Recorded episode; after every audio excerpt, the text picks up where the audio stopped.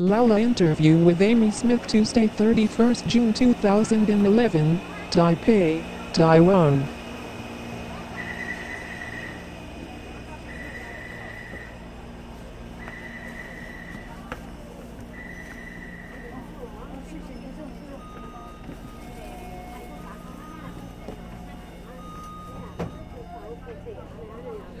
Yeah.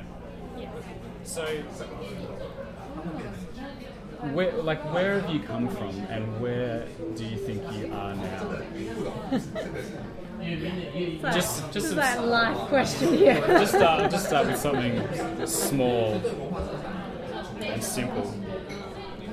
okay, well,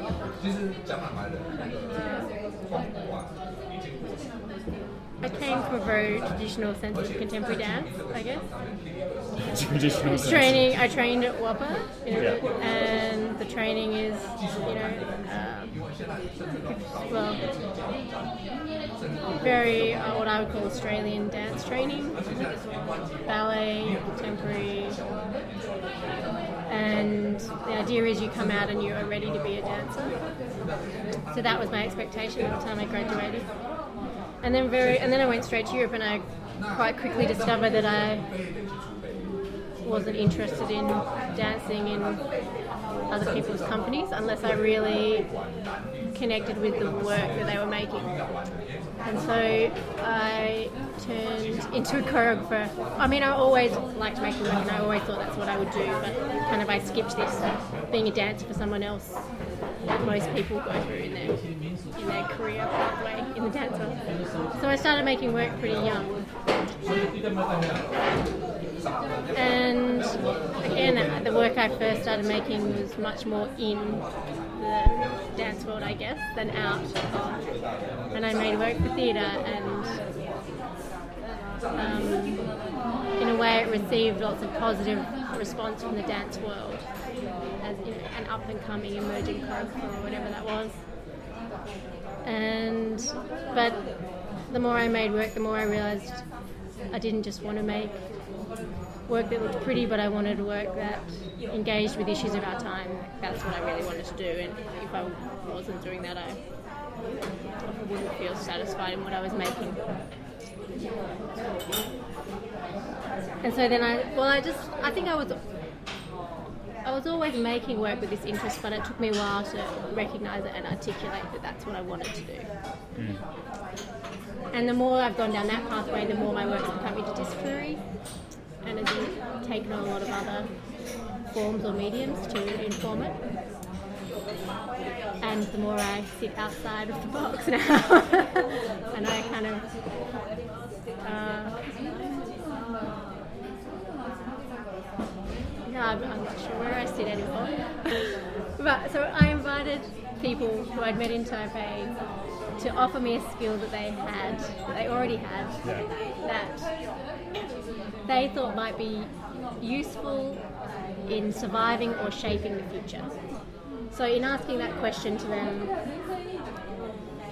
there was a dialogue and a thinking about what the future, what they thought, what people thought the future would look like. Um, and then also, so in, in that way, sort of a recognition of your fears, but also having to articulate what you hope for at the same time. And also, what why I came to the skill rather than it just being a conversation was that I was interested in pinpointing and recognizing something real and tangible that that we already had, that was there, that was available. And in that way, I that was something that I feel is active, I guess. And so then I got them to teach me this thing, and I accumulated them like like an encyclopedia. Um, you know, and and you could you could say that realistically, maybe I am arming myself practically with things for the future. Right. But but also for me, I mean, more the powerful thing is the the process of thinking about it and imagining it and um, the symbolic nature of what that is to to to use yeah think about what we already have and think about what we want. So, what what kind of things did people teach you? Um, someone taught me how to archive. That sounds amazing. Sounds really It was incredible. amazing. We probably don't have enough time to talk about that. Someone taught me to stand on my head. So they were playing, you know, um, playing with the idea of if the world turns upside down, if you're able to to be upside down, you'll be, out- you know, just a kind of more of a symbolic and mental headspace. But we physically learned how to stand on our heads. uh, someone taught me a Buddhist mantra that they say that they think resonates a positive frequency. A few people taught me how to cook things. What things? I learned how to cook some things only with onion. Wow. What? I also learned a Taiwanese um, dish called radish cake, Oh yeah. which uses really simple ingredients and really cheap ingredients. Um, what else did I learn?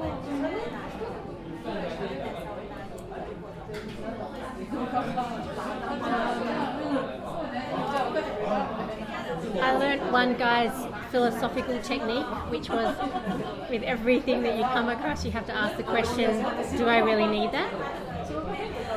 And will it hurt me, my family, or the earth? So I had to go through these three steps.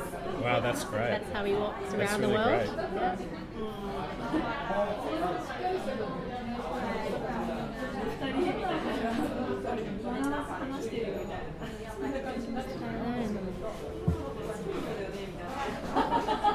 I learned how to do this this dance activity, or this movement activity from a dancer, uh, which can be done with anyone, not just dancers, but with anyone.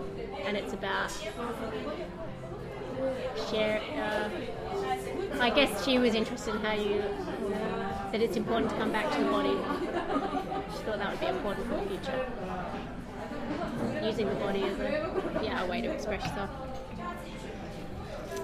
Someone taught me how to um, light up some clothing with LED lights.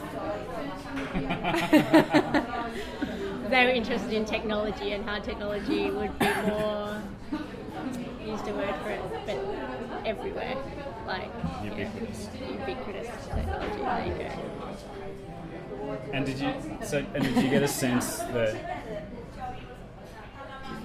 like what were your findings?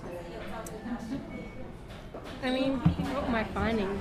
I mean obviously you had a limited time to do this and you, I- you know it's a very small sample group but if you were to kind of scientifically lay down some findings on what you discovered in the process, what what, what do you think what's the future like?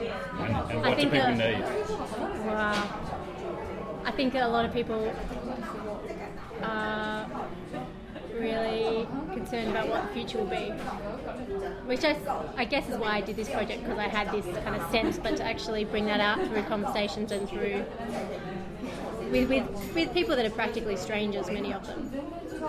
And majority were quite pes- not the word, but worried about the future.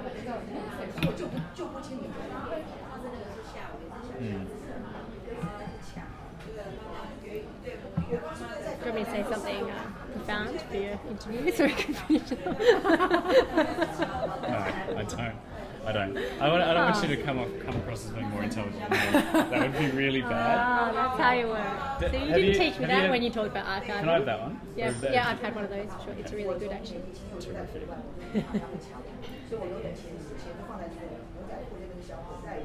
And now you need some subheadings for your archiving skills that you taught me. A few tips like don't let the interviewee sound more intelligent than you. Um, that is good.